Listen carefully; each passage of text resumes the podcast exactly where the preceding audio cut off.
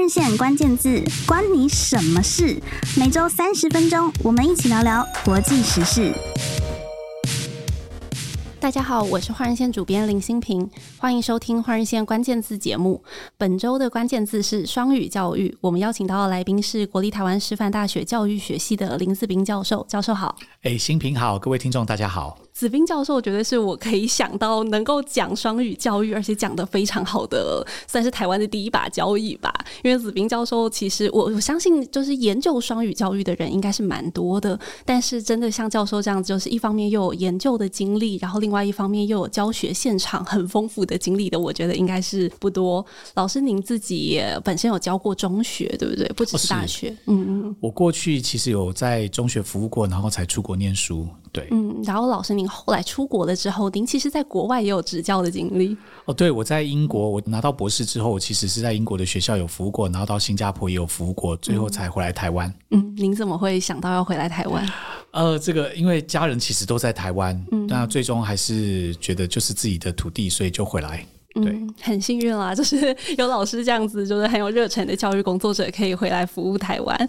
那呃，我们在进入到今天的节目之前呢，要先跟大家简单的介绍一下双语教育。其实这期我们会谈双语教育呢，跟最近就是在炒的火热嘛的这个双语政策有关。那在跟大家在更详细的介绍这个双语政策之前，也想要先帮大家破除一些迷思，就是说很多人其实听到双语政策的时候有个。误会，因为这个政策在刚出台的时候叫做双语国家政策，所以很多人会以为说，是不是我们要把英文变成我们的官方语言或者是国家语言？以及因为这个政策设定了一个时间的目标是二零三零年，所以很多人会觉得说，哎，是不是到了二零三零年，台湾就会变成一个双语国家？是不是路上大家就会开始讲起英文？老师，你有没有遇到很多这样子的误解？呃，我相信一定有，因为当初这个政策一来的时候，它叫做二零三零双语国家蓝图。嗯，那因为双语国家这四个字连在一起，自然会很容易让人家误会，好像台湾就要变成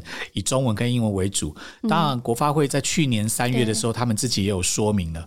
我相信现在因为政策更名为二零三零双语政策，那我想这个就会很清楚。不过另外一个误解绝对是在的哈，因为他把二零三零这个日期压在上面，我觉得这个就有点。呃，好像就是到二零三零我们就会变成那样。其实我想指出来的一点，如果以我的观点来看的话，台湾要在二零三零变成所谓的就是双语化的一个，不管你说社会常用这两种双语的语言，其实我觉得到二零三零只是一个进程的第一步。哦，如果我们从其他国家发展的历程来看的话，不管我们常常讲的新加坡，哈，他花了二十三年才让他所有的学校体系双语化，还不是全个社会全面的双语化，哈。那我们从新加坡来看，甚至我们看加拿大，他从一九六零年代开始做，他也花了蛮长的一段时间才开始有有比较好的一种在社会上双语的建制。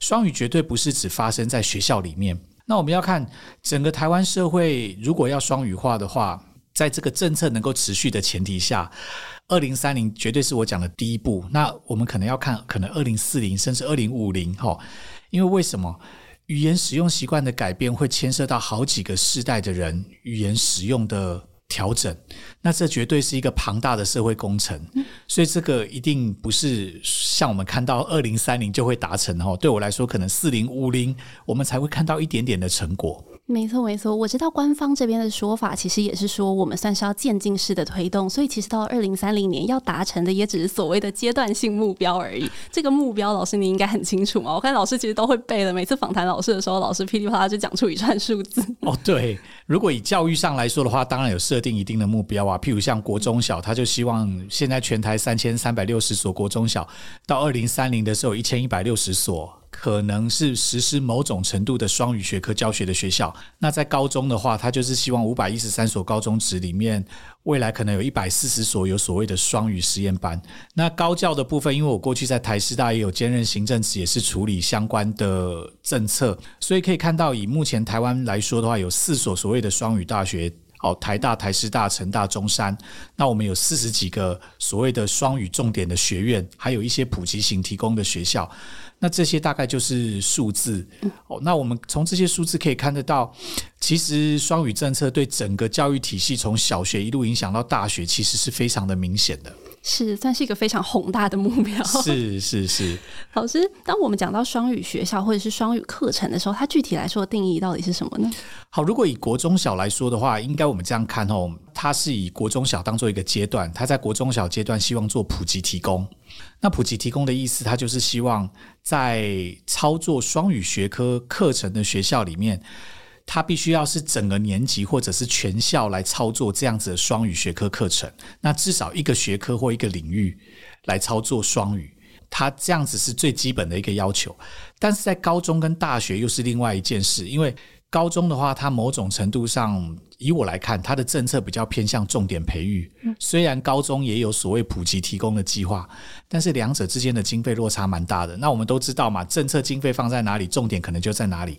以高中一个双语实验班来说的话，它一年的经费可以到三百万、四百万哦，一给一个班。哦、那如果是普及提供的话，可能就三十到五十万。你看这中间经费的落差，就知道高中其实比较偏向所谓的重点培育，嗯，就是培育这一个双语实验班这一群学生。嗯，那到了大学更是清楚啊，因为他直接就讲是重点培育的大学跟重点培育的学院，所以在高中、大学阶段是比较走向重点培育的。嗯，那就是希望这些人未来可能是台湾在专业领域的所谓的双语专业的人才。是这么一个宏大的目标呢，就是当然我知道有些家长看了很高兴啦，就是会觉得说，哎，就是把大量的英语导入到我们的课程里面，是不是会让孩子的英文变好？那但是当然我也听到了有蛮多其实是学界或者是教育界的人士其实是蛮反对的。那像之前就有民间团体，也包括有教师团体呼吁，就是希望可以终止这个政策。那他们的呃想法是觉得说，我们不应该要把英文工具化，把它放入到学科的教。育里面，因为这样子有可能会影响我们学科的学习。简单来说，就是我们上课的时候可能会讲中文，也会讲英文。那可能老师的英文也许没有那么好，或者学生对，有可能是学生的英文能力没有那么好。那是不是在表达或者是接收上面就会没有那么的完整等等？所以他们还是希望可以把英语回归到英语教育。那老师您是怎么看这样子的意见？好，呃，我想其实我们先从第一点来厘清哦。他说不该把英语工具化，但其实对我来说，语言本来就是一个工具。那这个工具背后当然承载着这个语言可能相关的文化的意涵，甚至相关的价值，甚至是不同的时间的观念。这学界上有很多可以做的讨论。但语言其实，我觉得如果我们把它回归到本质，语言本来就是一个沟通的工具，它本身就是工具。就像我们用的，不管我们说国语、中文。或新加坡的华语，哈，对岸说的普通话，其实就是一个语言沟通的工具啊。它也许有不同的名称，但我们日常拿来它使用，我们在沟通的时候，它不就是我们人跟人沟通的媒介工具之一吗？没错。那只是我们今天有不同的语言选择啊。哦，那另外一个我想厘清的一点是，其实推所谓的学科双语教学跟英语教学其实是不一样的两件事。嗯。我们过去其实就我们自己在学校的经历里面，英语永远都是一个学科。其实为什么我们会教英语？哦，这当然有很多不同的原因。哦，为什么选英语？毕竟它现在是国际上最通用的一个外语。那以台湾的学校体系来说的话，从小学到高中必修的一个外语就是英语啊。那英语作为一个学科，我们过去都会觉得说它是分数，我考试一定有正确性，有对错。但其实正因为我们太着重固着在这个学科的本质，反而忽略掉了我们当初为什么要学这个语言。我们其实当初学这个语言，是为了希望我们可以更好的跟台湾以外的不同的人做沟通。那当然会有人说，那我们当然也可以学其他的外语，没有错。可是如果我们现在放在全球的角度来看的话，英语应该是世界上最目前最通用的通用语。所以国家选择英语作为我们学的外语，其实没有不好啊，因为我们总是要以最有限的资源来做效益最大的事情。那英语既然被这么多不同国家的人，呃，在国际上沟通来使用的话，那国家选择它没有不好。但我们过去太固着于把英语当做考试的分数，所以反而忽略掉了它作为一个语言工具的沟通的本质。那今天对我来说，双语学科教学可以提供给学生一个。自然语言互动的环境的话，我们才有可能让学生开始把这个语言回归到沟通的本质。未来如果我们操作双语学科教学，提供给学生这样的环境，让学生了解到说他在学校里面中文跟英文都是可以拿来日常沟通的语言工具，那我觉得这其实并没有不好。是是，其实这个政策他当初希望能够达成的目的，像老师讲的，他一方面是想要增进学生的英文能力嘛。那当然，增进英文能力，其实像老师说，就是为了沟通。那其实是为了要所谓提升我们的国际竞争力。只是说台湾因为本身还是中文为主的环境，所以我们真的比较少机会可以讲到英文。那老师，您是觉得说，其实在学校里面去营造这样子的一个环境，对孩子们就是多使用是有帮助的？哦，是因为说真的，以我们目前看台湾的整体的语言使用的环境的话，如果看二零二零的内政部的他对做的一些家户调查，我们当然可以理解，其实五十岁以下的人群在台湾日常沟通的语言超过八成，它其实是用我们的我们讲的国语或中文。诶，那没有不好，但今天为什么推双语这个政策？我想有蛮大一部分是。看到了过去我们在英语教学上，我刚刚讲的这个盲点，因为其实说真的，把英语作为一个学科，当然这个是最好能够提升学生英语学历的一个做法。但是正因为它连接的考试，哦，尤其是重要的升学考试，那很自然的很多人就会把英文视为是学科，而且是考试的分数，不会把它回归到语言沟通的本质。那如果我们今天能在学校里面营造一个良好语言沟通的环境，我们在英语课里面学到的东西，可以在其他学科双语教学的时候，某种程度上得到一些应用。那我们这样子比较有可能期待学生把英语这个。语言回归到他沟通工具的本质。是老师之前曾经写过一本书，在谈双语教育，给了我们非常多很实用的，就是到底现场应该要怎么操作的一些建议。那我在读这本书的时候，里面老师其实也有提到说，呃，所谓的要去建制这个营造英文友善的环境，其实也不只是在学校里面而已，可能整个社会都是需要去做一些，呃，不管是配套措施也好，或者是比如说媒体多做一些这样相似的节目。那老师你。你还有什么补充的吗？对，我想新平刚刚讲到很大一个重点，然后今天真的要改变这么多世代台湾人语言使用的习惯，那绝对不是只单靠学校体系，因为我们过去其实太多就是让学校体系承载着社会所有的期待，好像只要教育改变了，很多社会问题都会得到解决。其实我想应该不是这样子的。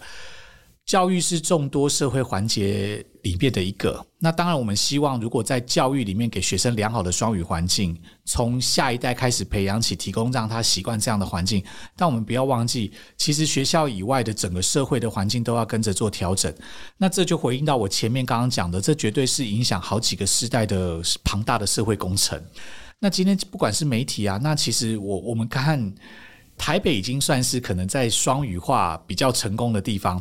我刚刚其实来的路上看到有一家银行上面就写外语服务，它有提供外语的服务，但是它的下面的英文是写 English Service 哦。啊，所以我们其实从这里就可以看到，哎，对啊，我们在台北可能会看到这样子很多不同的机构，银行也好或其他的单位，它可以提供一些英语的服务。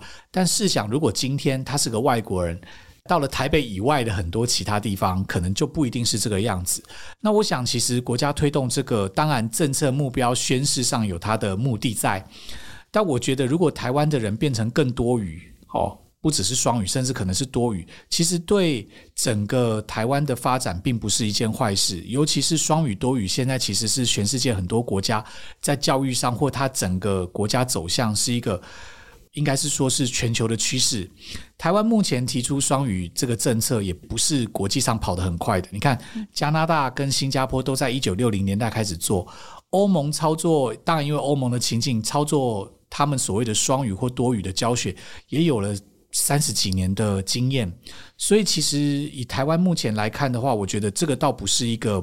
错误的方向，那我们要思考的是，我们在这个方向下，怎么样让这件事情可以做对做好，最终其实是对台湾大部分的人有益。我觉得这个才是我们应该思考的一个很大的重点。是老师，我觉得您讲的非常好。那针对那一些，就是有些人会说，哎，那你如果把英文放到学科里面，这样子就是让孩子们太常听到英文的话，是不是中文就变烂了？或者是说，因为它其实现在是阶段性的嘛，所以可能很多还是没有办法一次到位，就是说我整堂课都用英文，所以可能就是一半中。文一半英文，那这样是不是中文会变差？你怎么看呢？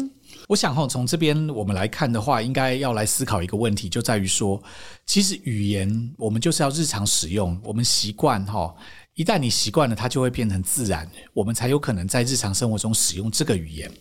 那是不是说真的，我们推双语的话，中文就会变差？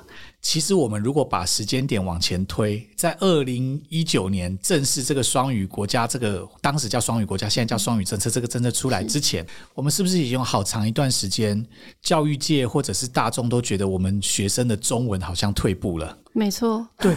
那既然当时都会有这样的想法，所以其实并不是说我们今天推双语会让中文退步，其实。我们很多时候在讨论这些语言的使用的时候，其实要跟当时的社会的情境做更好的连结。我相信，如果我们推动的方法适当的话，其实这两种语言的能力是可以都维持的，甚至学生更可以在这两种语言转换。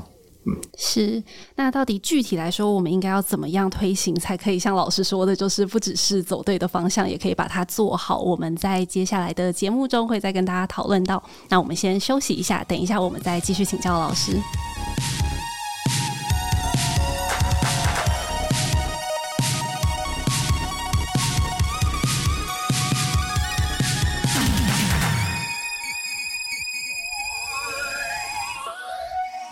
到我们的节目现场。那刚其实，在上一节节目之中呢，老师有提到说，我们常常把教育都当作是最直接解决社会问题的办法。那但其实，如果缺乏优先次序的话，有热忱的老师反而会热忱被越来越挫伤。那就想要请教老师说，我们现在希望推这个双语政策，那像老师说的，我们也希望要把这件事情做对的情况之下，首先您觉得就是这个优先次序来说，第一件我们一定要先做的事情情是什么？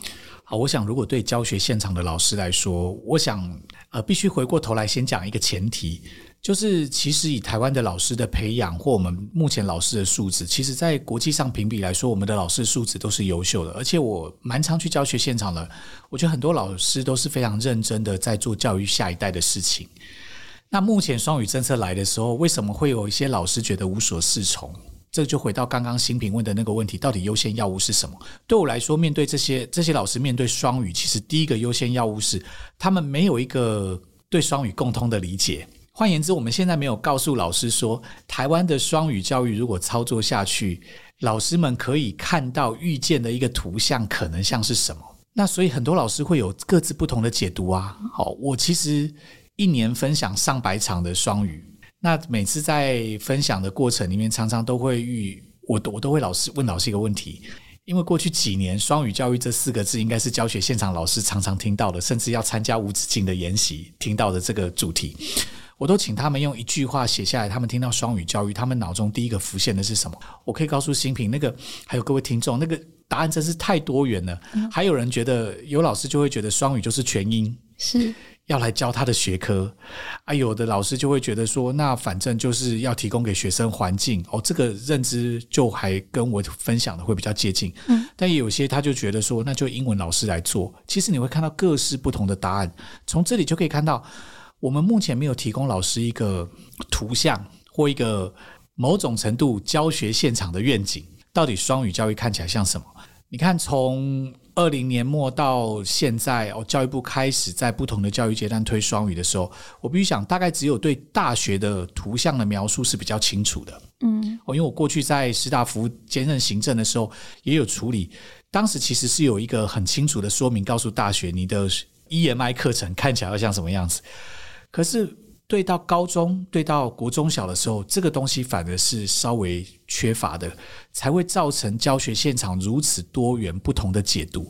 那这样子其实反而会消耗老师往前的力量。有些老师也许他不排斥，但他不知道他能做到什么，或他能怎么做。那这个就会造成现在我们有点像是我们做了很多，我们放了很多的努力，但有些方向其实是蛮不一样的。那台湾又是一个多元的社会，台湾本来就会有很多不同的声音啊。那教学现场其实，诶，有些时候听到这个教授这样讲，有些时候听到这个教授这样讲。但很多个教授讲起来又都不一样的时候，那教学现场当然会无所适从啊。或者这个校长理解是 A，这个校长理解是 B，那到学校去，老师做起来又是不一样的情况。我觉得第一要务应该是，我们应该先让教学现场大概有一个对双语教学看起来像什么一致性的理解，那我们再去协助学校往这个。一致性的方向去走，我觉得这样是比较适当的。是您讲的，就是说我们应该要先找到一个共识吗？对，就或者我共识也好，或者一个讨论双语的共同语言。我们双语大概像什么样子，我们知道。那也许不同类型的学校会有细致不同的做法，嗯，哦，但是不要是南辕北辙的理解啊。嗯，我必须讲，以我的理解，有些学校还真的在操作全英语教学科，那完全就不符合双语啊。双语就是你可以用两种语言啊。哦，但是这些现象在目前的教学现场都是存在的。是，这真的是很难哦，因为就是即便中央就会给了一个政策下来，但是其实县市地方政府是有不同的理解。那像老师讲的，不同的学校又再有不同更多元的理解，那最后就是非常的呃，坦白说是会有一点混乱啊，然后老师也会有一点感觉有点混淆。那您觉得这个应该要怎么做比较好？我觉得这个其实当然。中央其实有试着用不同的计划来协助，哦，协助学校理解。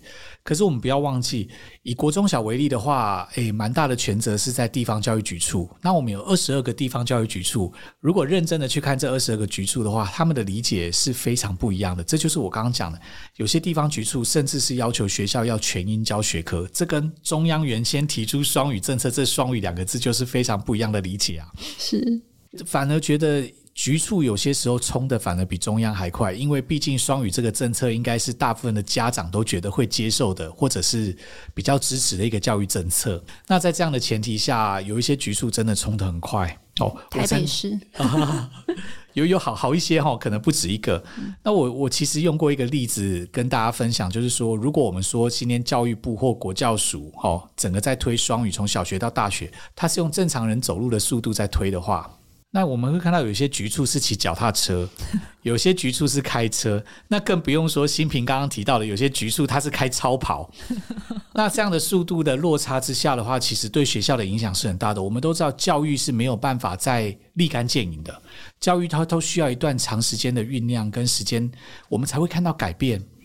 所以，如果你今天有些时候是用开超跑的速度在推的话，学校现场一定承受不起的。是开超跑的，跟大家介绍一下，就是像比如说台北市的教育局之前的蓝图就蛮宏大的，就是希望二零二六年就可以呃达成全面的双语学校吗？对，当时好像是在媒体上就有说嘛，希望二零二六年所有台北市的国中小都是双语学校。当时我听到的时候，我就觉得哇，这绝对是不可能的。因为第一个，我们的师资没有准备好，哦，再来，我们的学生的英文能力真的到那里吗？而且你要全面双语化的话，以当时的规划的话，其实台北市蛮大一部分的老师都要做双语学科教学哦。但是这些老师有经过任何的训练，有有经过任何充分的。共识的凝聚理解，然后去做这件事嘛？其实我觉得是存疑的。是我现在看到，就是有蛮多老师其实感觉蛮无力的。就是说，像前面老师有提到说，其实很多老师他并不一定排斥这个政策，他可能也会想要帮自己增能，让自己未来可以做双语教学。可是老师也觉得不太清楚，说自己可以做什么，然后应该要怎么样，就是培养自己这方面的能力。老师，您会怎么建议他们呢？我觉得。对现场的老师来说的话，第一个还是要，我觉得要建构正确的理念。因为很多老师他会害怕，是觉得哇，那我就要讲很多的英文。而且我英文要讲的像英国人、美国人那样，我才能来双语教我的学生吗？哦，虽然我可以讲一点讲中文，也可以用英文，但是我的英文不够好。其实我觉得这里面还有蛮多的迷思概念是老师必须要去厘清的。是，这也就是为什么我那时候想说要写那本书。其实，在里面我们有提到很多关于不管是英文的腔调的问题，或者是双语教学可以怎么样操作。那我也提出了我从教学现场上看到的一些原则，所以我把它叫做沃土模式嘛，希望提供老师。是做一些参考，这样他们在做双语的起步阶段的时候，可以有一些依循。那我觉得老师第一个应该是要建构正确的认知，不要奠基在错误的理解上，然后去推动双语。那这样其实对老师自己本身、对学生来说、对学生的学习来说，都会是一个灾难。是，老师您可以再跟我们稍微介绍一下沃土模式吗？好，哎、欸，其实沃土模式是因为我。之前就有在台湾的一些学校累积的一些双语观课或跟学校合作的一些经验。那我想，如果回过头来讲这个模式的话，第一个我们就是。Fertile 的 F 这个字的话，就是 flexibility。其实我们应该要允许不同类型的学校，它可能有自己的双语教学、学科教学操作的模式。对我来说，没有一个模式可以适合台湾所有的学校，因为我们有，你看，光是国中小就三千三百六十几所了。对。那在这样的情况下，学校应该要依照他自己的。特性来发展他自己的模式。那当然，基最基本的原则一定是要以学科的教学内容为主。然后，如果老师能够把握学科原来的学科内容教学可以做得好的前提下，去带入两种语言，给学生一个好的双语的环境，那这个是加分。但我们不要为了加分的东西去牺牲掉原来的学科本质。是。那就会是灾难。那另外一个原则，我们希望他就是操作老师教得来、学生听得懂的双语，这个最直接。你不要说你要用什么 A A 模式、B 模式，不用。老师只要知道说他自己的双语是英语，他可以操作的，而学生又听得懂他的学科教学，我这我觉得这个就是一个好的双语教学。那当然，沃土模式里面还牵涉到环境的建制，然后角色典范的提供，哈，然后时间，还有一些教学的策略，学生学习的需求。那最后，我们当然是希望。就像我们刚刚讲的，除了教育以外的整个社会都能够开始营造一个双语的环境，所有人都投入的话，这样子我们的学生未来才比较有可能变成一个双语者。没错，没错，就是说我们要达成双语教育，其实当然不只是老师要增能啦，整个社会的观念都要正确。那当然还有一个关系也非常重大，其实是家长嘛。对，老师您自己也是家长吗？您也有两个孩子？是我有两个女儿。嗯，老师，那您自己作为家长，然后去看孩子们现在就是在做这个双语教育，您会建议其他家长怎么样的去陪伴呢？好。我觉得从家长的角度来看的话，反而不需要太过揠苗助长了。嗯，我其实说坦白的，像我自己的两个女儿，我们也没有让她额外的去上任何的语言相关的课程。我们其实就是让她在学校，那公立学校放学就回家这样子。嗯，那当然我知道，其实对台湾很多家长来说，都会希望好像自己的下一代英文能力要比较好。是。也会连带的很多家长听到，哎，这个是双语学校，那我可能就希望我的孩子去这里。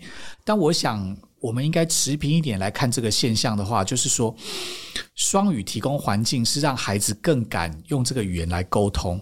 但是如果我们要提升学生基本的在英文的这个能力上的话，某种程度上还是蛮大一部分要回归到正规的英语教学。所以，如果英语学得好，那学校又有这样沟通的环境，我们的孩子未来才比较有可能变成一个好的双语者。哦，所以对家长来说，真的也不用太担心，也不要想说，诶，我的孩子一定要去念双语学校。